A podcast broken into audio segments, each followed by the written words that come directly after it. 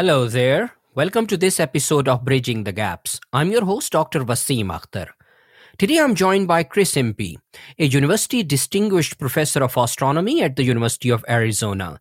He has made significant contributions to the fields of observational cosmology, astrophysics, particularly in the area of exoplanet research. His expertise and passion for the subject have led to many publications and appearances in documentaries, news outlets, and popular science programs. Today, we are going to discuss his new book, Worlds Without End Exoplanets, Habitability, and the Future of Humanity. Chris, thank you very much for joining me and welcome to Bridging the Gaps. Yes, very pleased to be with you. Chris, the idea of exoplanets, planets beyond our solar system, has been speculated by many thinkers throughout history. Giordano Bruno was a, a 16th century Italian philosopher and astronomer who suggested the possibility of other planets orbiting other stars. Tell us about these early speculations about the existence of exoplanets that you discuss uh, at the beginning of the book. Sure. So it does have a long history. I mean, you go back to the ancient Greeks, actually, and there there were divergent views. There were a couple of Greek philosophers who speculated that the Earth was not the only world or planet with life. Unfortunately, Aristotle was the dominant uh, intellect of the age, and he said there can only be one world, the Earth. Earth, center of the universe, and end of story. So that sort of squashed some early speculation.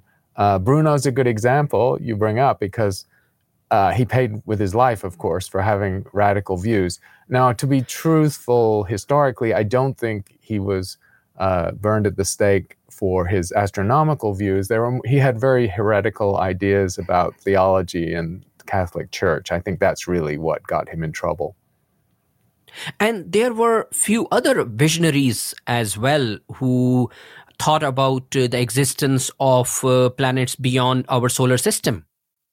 Yes, there were. I mean, but there was no data. So it's it's an interesting thing in science. You know, when you're unbounded by any data, you can say whatever you want. You know, in the modern era, it might be cosmology. People talk about a multiverse, and there's all these parallel universes out there.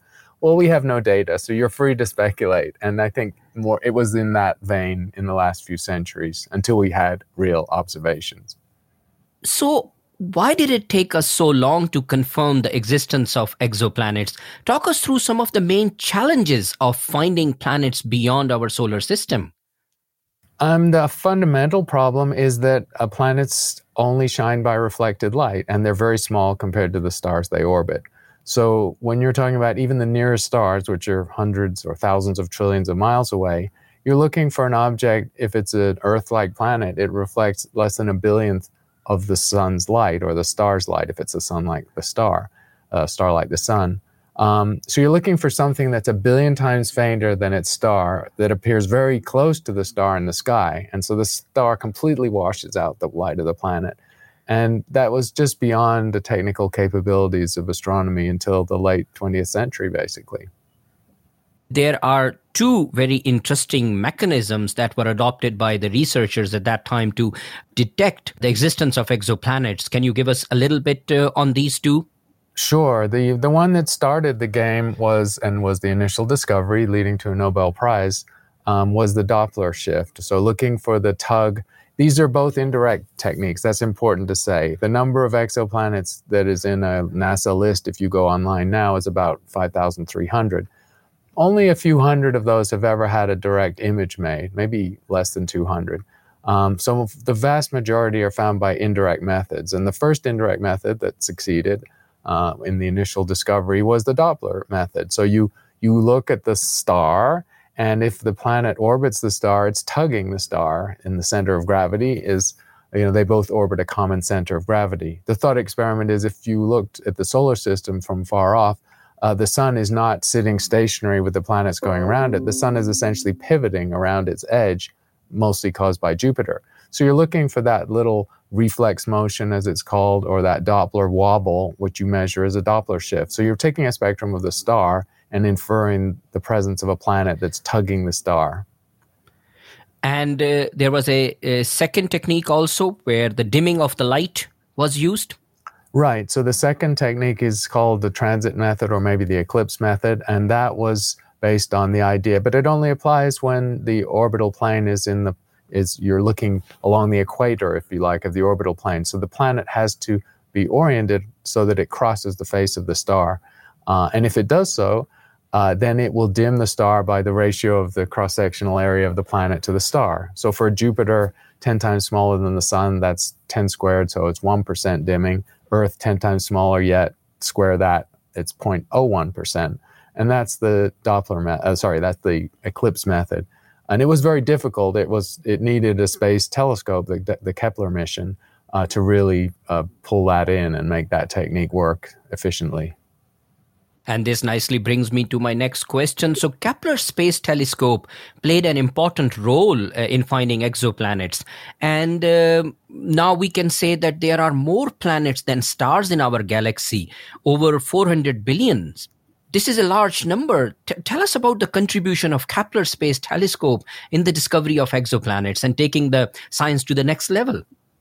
Sure, Kepler was Kepler was very important mission. I mean, I would like to go back initially to the, the, Doppler method. And it's important in the history of this subject. Well, the first discovery was 1995, and that was uh, um, Michel Mayor and Didier Queloz, who won the Nobel Prize a few years ago for that initial discovery.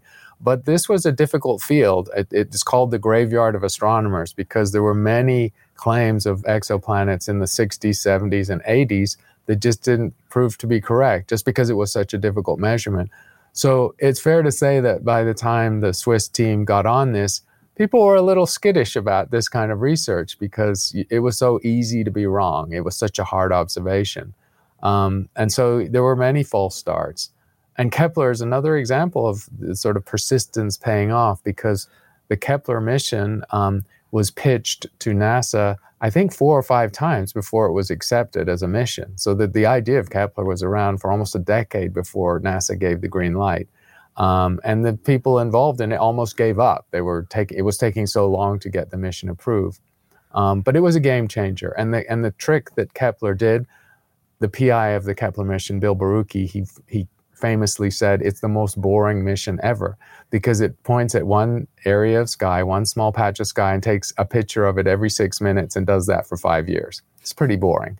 But that's the key to finding these transits. You've got to look deep, you've got to make take data very frequently to find short orbits, long orbits, and so on. And you've got to use the multiple observations to pound down the noise and, and make your detections. So Kepler was a, a mission built to just do one thing, but to do it exquisitely well. Unlike the Hubble Space Telescope, which of course does many things and has five instruments and does all kinds of science. As you mentioned that the two main methods that we use to detect uh, exoplanets, they are indirect methods but uh, I think that the attempts are being made now to take photograph of uh, these exoplanets. And there is one image in your book that I was looking at where you have a star in the middle and its light is covered. And then you could see some planets around that star, but those are very small, just two by two pixel images of those uh, exoplanets. Yeah, they're barely there. But I mean, for many people, even for astronomers, uh, seeing is believing. It was nice to have actual images of exoplanets. So I think the first image of an exoplanet is only about 15 years old. Um, so it took a long time. Also, it depends on what wavelength you observe. So, for imaging exoplanets, you're better off in the infrared to work at long wavelengths because planets, of course, are cooler than the stars and they emit a lot of infrared radiation. So, the contrast between the planet and the star is better when you go in the infrared. Also, you're only preferentially going to find the exoplanets that are quite far from their stars. So, initially, you're just going to find the big Jupiter type planets that are on, on long orbits uh, you're not going to be able to find Earth like planets on Earth like orbits, and, and those have not been imaged by any telescope yet. Perhaps uh, one of the most amazing aspects of these exoplanets is the diversity of their characteristics in terms of their size, composition, orbital characteristics. We are finding all different sorts of exoplanets, Chris. Sure, and it's an interesting situation in science when you have one thing to study you and you know it very well our solar system you tend to think it must be typical i mean that's the copernican principle that we don't live in a special part of the universe and so we wondered before finding exoplanets is our solar system architecture typical And the answer may be that it isn't. The answer may be that, that it's not typical. For example, the most common exoplanet in the galaxy, and I presume the universe, is a super Earth, a, a planet that's two or three times uh, bigger than the Earth and five or eight times more massive. We don't have a super Earth in our solar system. We have Venus and Earth, which are almost twins, and then you jump up factor of eight or nine to Neptune and Uranus. So we would never have anticipated super Earths if we just looked at our solar system, and yet they're the most abundant type of exoplanet. And there have been a number of surprises. And as you say, the diversity, um, planet exoplanets that are have an enormous amount of water and ice, far more than the Earth. We think of the Earth as a water world, the pale blue dot, but it has much less water than many of the worlds that are being found. There are there are exoplanets that are almost made purely of metals. There are some that seem to be almost purely made of carbon. There's some bizarre chemistries out there. Um, so it's pretty it's pretty fun for the people who do work in this field. It's exciting because what you studied in school, the solar system, does not prepare you for what's out there. And there are exoplanets more massive than Jupiter that race around their stars in just few days. Yes, and that ties back to the first discovery um, in 1995 because and it's an interesting story because the people who found it um, were not really looking for exoplanets. The team, the Swiss team, um, they were studying binary stars. So they were looking at uh, stars that orbit each other on tight orbits every every few days in orbit or a week or something. And so they were taking rapid observations and they studied binary stars. And one of the objects in their catalog was a binary star where the companion was very dim and, and was invisible, but they still thought it was a binary star. Well, it turned out to be 51 Peg. So it was a half Jupiter mass exoplanet whizzing around its sun like star every four days. That's pretty amazing because remember, Jupiter takes 12 years to go around the sun. So here's something almost Jupiter's mass that's four days. And Mercury is three months to go around the sun, our closest planet. So again, nothing would prepare you for the bizarre nature of even the first exoplanet discovered. Chris, you have listed a variety of characteristics uh, of these exoplanets that we are finding. Which ones surprise you the most? Well, I think the the abundance of super Earths is very interesting to me because um, we want to know what's habitable and what might host life, and we think Earth-like planets are the are the gold standard for that. But that's not necessarily true. Arguments have been made that the Earth is not the best of all possible worlds, as to quote Leibniz. And so, um, super Earths could well be as habitable or more habitable, more prone to life and biology than the Earth. And there's tons of them. So that's been a big surprise. Another surprise, which is still at the cutting edge of the research, so we don't have really good numbers yet, is there's a speculation that there are many uh, planets floating three, freely through space because they got tossed out of their solar systems early on, as there are planets attached to stars that's they're called rogue planets um, in some circles and that's amazingly surprising because we thought planets are always attached to stars. And now to learn that there may be more planets that are orphans than are planets with stars that's amazing. They're very hard to detect of course because there's no in the indirect techniques of course don't work because there's no star to tug on and there's no star to cross the face of. So you have to use lensing basically micro lensing method to find them. Have we found these rogue planets or it's just a theoretical concept that is becoming more clear and clear that we would find them one day? It's not they have now been found but only in the last few years. So the, the, the expectation was set by theory by simulations basically. Whenever you, you use a computer to simulate the formation of a solar system you pretty much always see planets tossed out in the early the early phase is very chaotic when the planets are being assembled from the smaller pieces of rock and even there's an argument that the our solar system originally had a fifth terrestrial planet uh, that got tossed out early, and then we ended up with just four. So in these simulations, that's where you get an expectation that there could be as many uh, orphan planets as planets captured by stars. And in the last three or four years, there's three or four studies that have now started to find them, dozens at a time. There's one that found over a hundred. So they definitely exist. Uh, the extrapolation of how many there truly are, that's probably an unreliable number yet, but there's a lot of them, clearly. But, Chris, how do they operate in space? Are they usually stationary somewhere? Are they randomly moving around and maybe some gravitational pull brings them on this side and then on another side? How does it work? I mean, once a planet has been ejected from its solar system, it's just floating through interstellar space. And its space is so large compared to the distance between stars and the size of solar systems, it's unlikely to encounter another star. It's unlikely to become adopted by another star. That's a very unlikely. So it's just going to be an orphan forever. And the interesting thing is, you might imagine, well, that's not very interesting for life because it's a star without a, a planet without a star, and the sun is the life-giving star that gives biology life.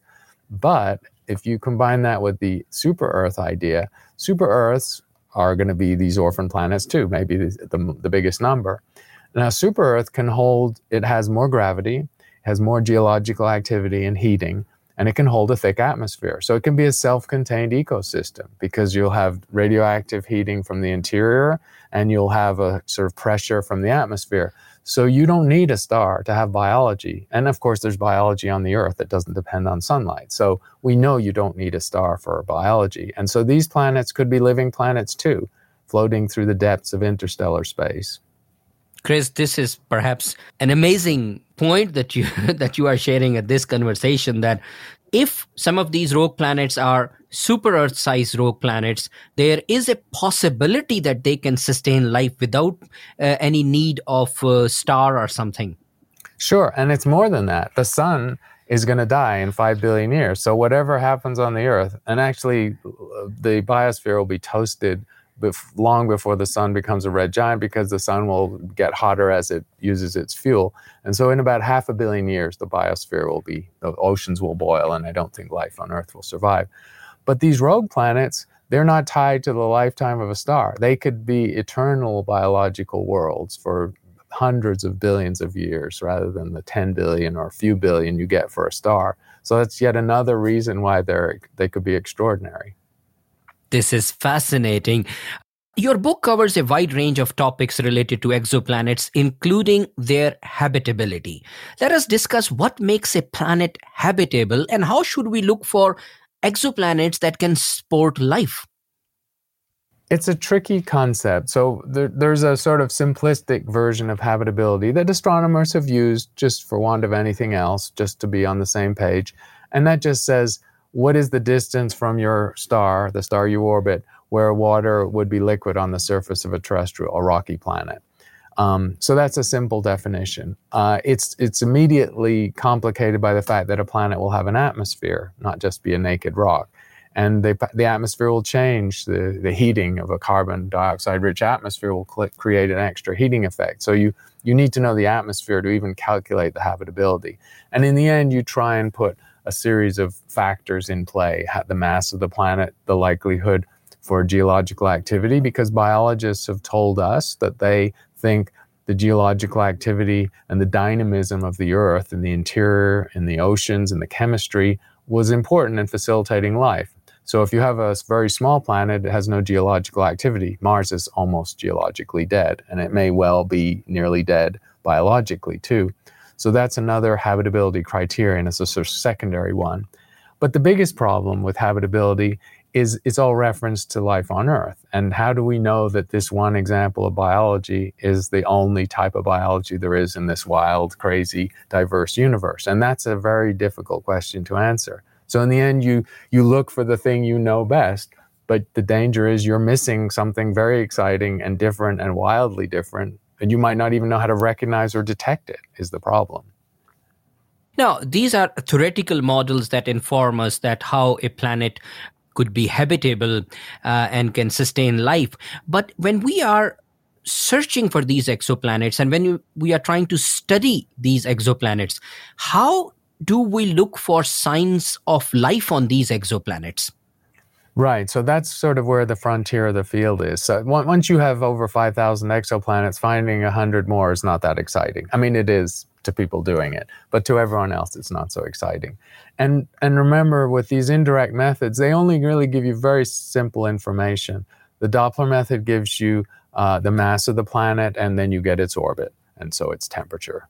Uh, the, the transit or eclipse method gives you the size of the planet and its orbit and so its temperature. If you get both of those techniques, which has been done for three or four hundred exoplanets, if you have a mass and a size, you can get a density, and that will tell you whether it's a rocky planet or a gas giant like Jupiter. And so we have that kind of information, but that's very simplistic. These are just a couple of numbers for each planet. They don't tell you much of anything. And so to go to the next level, you need to know about the atmosphere of the planet. Uh, and that's a much more challenging observation. Basically, you have to use these transit techniques, and you, when the star is transited by the planet, the starlight filters through the atmosphere uh, before it comes to us. And when that starlight filters through the atmosphere of the exoplanet, uh, absorption occurs at elements or molecules that are in the atmosphere. And so it makes a marker of the chemical composition of the atmosphere. So that's the basic experiment that people are trying to do. And it's very difficult. And it's been done, I think, only for about seven or eight exoplanets so far. And they're not Earth like, they're just Jupiter size, the biggest ones, the easiest ones to do. But that's sort of where the future lies because the, the goal is to detect what are called biomarkers in the atmospheres of any exoplanet, hopefully an Earth like one or a super Earth. Uh, and a biomarker is an indication of biology. Um, nitrogen is the main component of our atmosphere. It's not really indicating biology, but oxygen is because the oxygen we breathe, one part in five of the air, was put there by microbes 3 billion years ago, 2 billion years ago. So, the reversing the logic, if you see oxygen or ozone, its cousin, in the atmosphere of an exoplanet, it's a pretty good bet that there are microbes on that planet. And that's the kind of experiment people are trying to do now. And Chris, as our uh, instruments keep improving, our telescopes and our other uh, instruments are getting better and better, do you think that the same technique might give us better results uh, a couple of years down the line? Uh, definitely. I mean, as wonderful as Kepler was, it was only a small. It was a small one meter telescope. It's not in the top 80 largest telescopes in the world, but it's in space, which helps. Um, so the the cutting edge of biomarkers of looking for life through the alteration of an atmosphere of an exoplanet is going to happen a little bit with James Webb Space Telescope. So James Webb is doing this experiment. The problem with James Webb is that it's a wonderful telescope performing very well, but it was built and it was designed before exoplanets were even discovered. That's how long it was delayed before it got launched. And so it's not optimized for this experiment, unfortunately. And so it will do it, but it's very difficult, painful, and slow. So I think James Webb will only be able to study six, eight, maybe 10 targets in the next three or four years. What people really think will break open this game and this work is the next set of large ground based telescopes, which are all have instruments that are going to be designed to do this experiment. And those are the three huge telescopes under construction. All are under construction. So we in Arizona are partners in the Giant Magellan Telescope. It's a 22 and a half meter mirror, uh, combined mirrors, seven individual mirrors down in Chile. The site is already under construction. Uh, the Californians and Caltech have the 30 meter telescope, which is problems because it was destined for Mauna Kea and there's there's obstacles with the native Hawaiians who don't necessarily want it there. So it's sort of stalled right now. Um, and then the probably the three of the three, the one that will be finished and taking data first is the European project, the extremely large telescope. It's also the biggest. It's about 39 meters. But all those three telescopes almost have as their killer app the search for life through the atmospheres of exoplanets and, and that sort of spectroscopic experiment I described. And Chris, this nicely brings us to my next question. A very bold statement that you seem to be making in this book is, and I'm very keen to dig deep on this, that first detection of life beyond Earth is likely within the next five years. Yes, and that's it's really uh, keyed by those three telescopes because they will they should all be taking data within maybe five or six years, and they're going to jump on this experiment and put a lot of time into it. Maybe James Webb will get there first um, if they're lucky and they get lucky with their targets, but we don't know.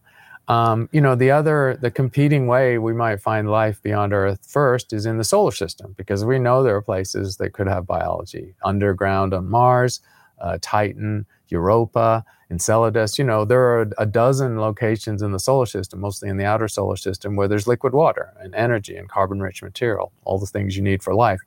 But they're all a billion or more miles away. To make a design a mission and send it there takes a decade. And so, you know, that is, is exciting work, but it's slow. It's not probably going to beat the ground based telescope. So I do think life will be found on another star system before it's found elsewhere in our solar system. And uh, obviously, to make this statement, you are putting a timeline on that. But if we look at the other part of this statement, it means that your view is that life exists out there. Right. That's exactly right. So good you queried that because I'm making an assumption. So most most astronomers and most astrobiologists are compelled by the fact that the ingredients for life are widespread in the universe. I mean, carbon, nitrogen, and oxygen, the biogenic elements, they exist through time and space. We've seen water molecules 13 billion light years away in galaxies that are very young. So, water is also a common ingredient. So, all the ingredients are there. The table is set for life in the universe. Um, so, that's one thing. And then the number of habitable locations is enormous. We estimate 10 to 20 billion habitable worlds in the Milky in just our galaxy, and then you can multiply if you like by 100 billion for the number in the universe. And with that number of planets where there's a lot of time also, there's the real estate of time as well as of physical space. You know, you have to imagine that biology is extremely a flukish event for there not to be life on some fraction of those. Um, and, and that's why astronomers are sanguine that it is there to be detected. But at this moment, it's a, it's a projection of probabilities that it exists. So far, we have not found any other evidence or even signs that can strengthen this statement or this um, this expectation. No, that that's right, and it's important to be. You know, it's important not to get lightheaded when you're a scientist. You should always be driven by data, and we have no data. As we speak, there's life on one place in the universe, this planet. That's what we know.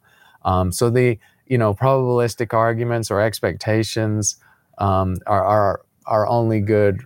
They're only good for designing an experiment to go and find the answer. So it's an exciting part of the subject because we're now on the verge of being able to do a much more refined experiment than just finding a bunch of new exoplanets to actually inspect their properties, their chemistry of their atmospheres.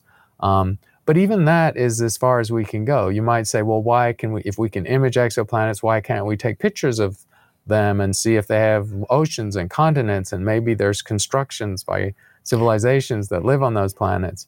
It's just incredibly hard. If you're very far from the Earth, we're not that impressive. Our biggest constructions, the Great Wall of China, the eh, whatever we built on the planet, are not impressive. You'd never see them from far away. Even the things we do to mess up the planet. We've increased carbon dioxide in the atmosphere by 30% in a few decades. It's causing us huge problems. But carbon dioxide is a trace ingredient of our atmosphere, and increasing it by 30% when you're looking at Earth from far off, you'd be you'd be hard pressed to detect it. So it's interesting how challenging it is to find evidence of even technological or intelligent life from far away. Obviously, the other challenge is the scale of time, also, because it is possible that life might have existed somewhere else and that civilization might have uh, long gone now. So, that other challenge also is there uh, when we are looking for life and the huge, huge time scale that we are dealing with here. Sure. One of the interesting things about the chemical evolution of the universe is we understand it pretty well. Like I said, we found carbon and water in very far off galaxies very early in the universe. So you could you can say pretty clearly that there could be an Earth clone, a, a, almost a twin of the Earth that formed within a billion years of the Big Bang. And that's 13 billion years ago. And Earth is only four and a half billion years old. So you've got an 8 billion year head start on the Earth for biology that's an unimaginable head start. Like who knows what life could do if it had that long to evolve. And that's else, or a lot of places could have that real that uh, advanced time for evolution. I mean, the sobering thought is that life doesn't always persist. That the fate, you know, there's been hundreds of millions of species on Earth, and the fate of all of them is to go extinct. Your, your average is five, ten million years for a species. I doubt we'll get that long as humans, but um, so life is, you know, ephemeral. It doesn't last forever. Maybe the planet, maybe the civilizations destroy themselves. Maybe the planet becomes uninhabitable and the creatures can't go anywhere else. So there's life coming and going throughout the universe, but it's an awful lot of time for interesting things to have happened elsewhere as now we know that there are exoplanets out there and we know that there are perhaps earth like planets and there are planets that has oceans So the next curiosity is to attempt to get there. You talk about that in the book that how we can build spaceships are technologies to actually plan to one day travel to those exoplanets. So talk to us about the space exploration and the technologies and the approaches that we need to uh, get to those exoplanets or even attempt to get to those planets. Yeah, it's just made incredibly challenging by the vastness of space. So, like I said, the nearest, you know, the Proxima Centauri, a nearest star system, just under four light years away, uh, could well have Earth like planets. It could well have habitable, living planets, but it's, uh, it's still 30 or 40 trillion miles away. And so getting there is, is beyond any technology we have, even on the horizon. Uh, as impressive as what Elon Musk and Jeff Bezos are doing, they're just using cousins, refined cousins of the Atlas and Soyuz rockets that launched the space program 70 years ago. They're chemical fuel, they're very inefficient. We're not going to get outside the solar system with current rocket technology. The, the project that gives you a sense of how it might work, but not for people, but for robots or small probes, is Breakthrough Starshot, which is a project funded by Yuri Milner, Russian industrialist and billionaire. He put $100 million on the table and challenged scientists and engineers to develop the technology to send nanobots, you know, little one gram um, uh, satellites with sensors on them to the nearest star system and then use those sensors to see what's there, take images, sniff the atmosphere, look for life. Um, and it's a generational project because you basically use incredibly powerful lasers and you shine them on solar sails attached to the nanobots and accelerate them to 5% of the speed of light. And it's four light years divided times 20 is 80 years. So it's going to take 80 years to get them there. It's a long time, but it's not as bad as it would be if you had to send people. And so that's a visionary project that has some funding and it has enormous technical challenges, but they seem to be working through them to actually inspect the nearest star system for Earth like planets and life.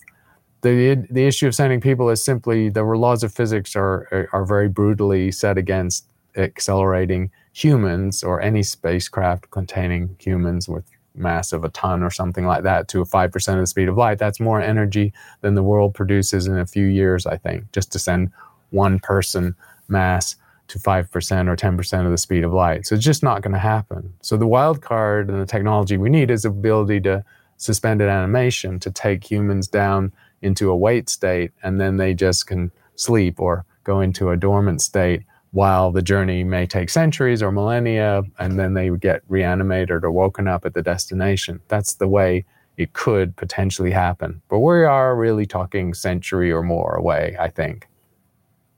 Do you think that this is our destiny? Or we should consider it our destiny that we should prepare ourselves to explore exoplanets, prepare ourselves uh, to embark on these interstellar journeys?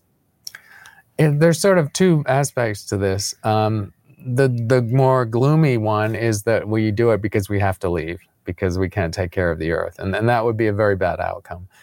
It's so hard to leave the earth and go anywhere else, Mars, even the moon, and certainly for large numbers of people, that we're just far better off, and it's far cheaper and easier even to stop the planet from degrading and just taking care of our own planet.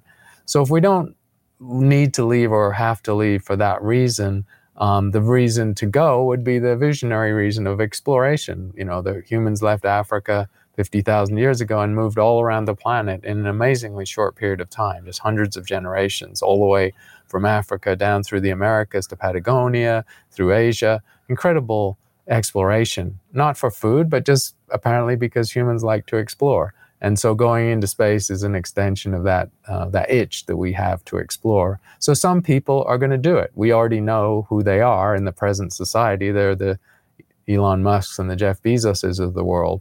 But there's always going to be explorers who will do it just when the technology is available to them, just because they want to. And maybe they do have some utopian idea that eventually humans will spread and develop new societies and new ways of living on other worlds.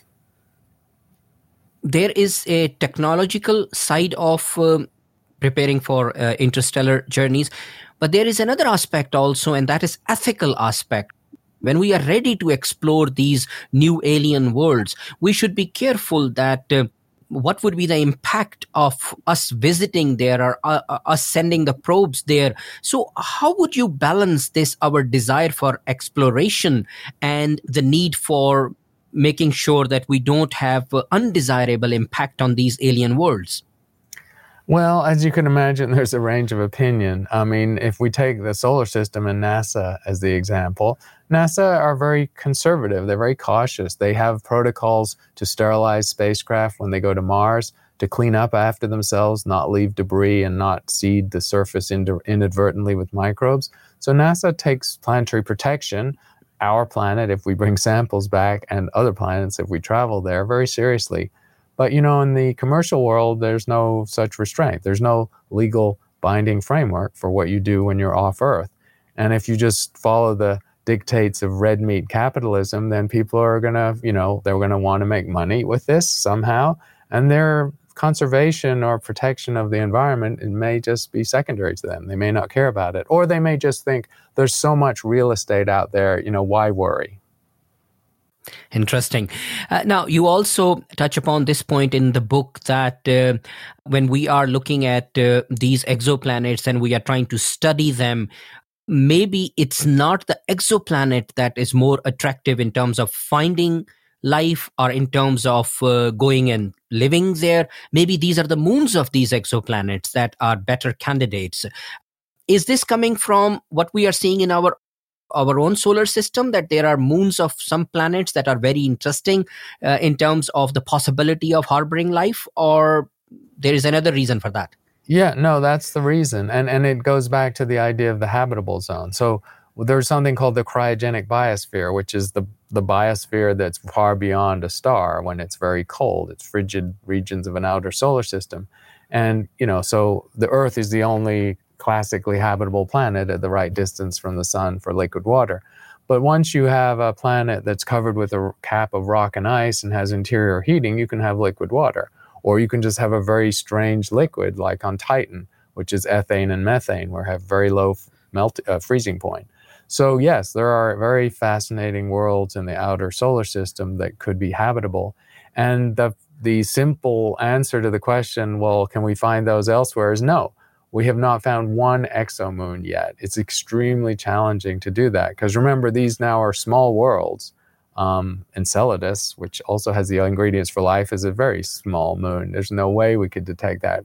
We have trouble detecting anything smaller than an Earth, and these moons are far smaller than the Earth. So these are just beyond the pale for the detection methods so far. There's some very indirect and interesting hints of finding exomoons, but nothing confirmed. It's one of those things we're not sure of. But we know they, they're there. And if the solar system is typical again, there could be many habitable spots in outer solar systems for every classically habitable planet like the Earth. Chris, we are discussing your book, Worlds Without End Exoplanets, Habitability, and the Future of Humanity. We have touched upon a number of topics that you discuss in this book. Obviously, there is much more in the book. However, is there anything else that you think we should touch upon before we close this discussion? Um, the only other thing is is just to remind people that there's a there's another uh, strategy for life in the universe, which I talk about but not extensively, which is SETI the search for extraterrestrial intelligence. So, if you're confident that there must be life on many of these habitable worlds, then logically, on some fraction of them, that life will have progressed to our level of technology, intelligent species, and so on, civilization. And so, why don't you look for those too? And we do. And it's called SETI, the Search for Extraterrestrial Intelligence. There's no way to estimate the probability of success. They've failed for almost 70 years, which would be enough to discourage most people. Um, but it's it's an interesting little. It's like a side bet you place on finding life in the universe because again, logically, if life is abundant in the universe, then why should advanced life be in, incredibly rare compared to very simple microbial life? We don't know. It could be. It could be that the progression in in natural selection and in biology from simple cells remember, it took a long time on the earth to go from the first simple cells to multicellular organisms. That was over a billion years. And then it took another billion years to get life that was bigger than the head of a pin in the oceans.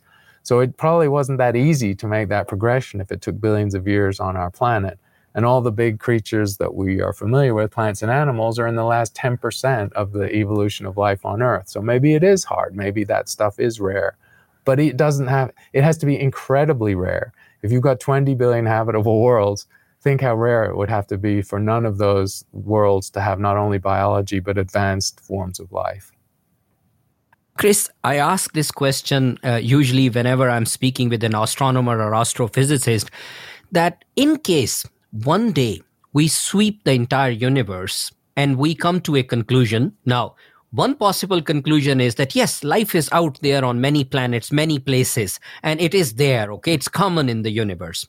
And the other outcome could be that no, we have now looked everywhere and there is no life out there what would be more allow me to use the word frightening or disappointing or concerning outcome for you? Well i think it would be disconcerting if we were alone. If if because that would mean that what happened on this planet and this part of the universe was a fluke. And that's very that's a very strange way to have to think of yourself as a human as a sentient species uh, as a fluke. What does that mean about the universe? Um, so that would be a strange outcome and maybe an unlikely one, but who knows?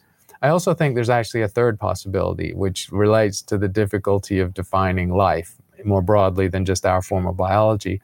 Another possibility that astrobiologists and other commentators consider is that life may be strange enough to be unrecognizable. We might not know how to recognize it. And that would include some forms of microbial life, but also some forms of intelligent advanced life. Uh, and I think that's not an implausible supposition. So I think I actually like of those three, I actually prefer that as the likely scenario. Professor Chris Impey, thank you very much for being with me. It has been an absolute pleasure having you on Bridging the Gaps. Yeah, Wasim, I enjoyed our conversation. Thank you. Thank you and goodbye.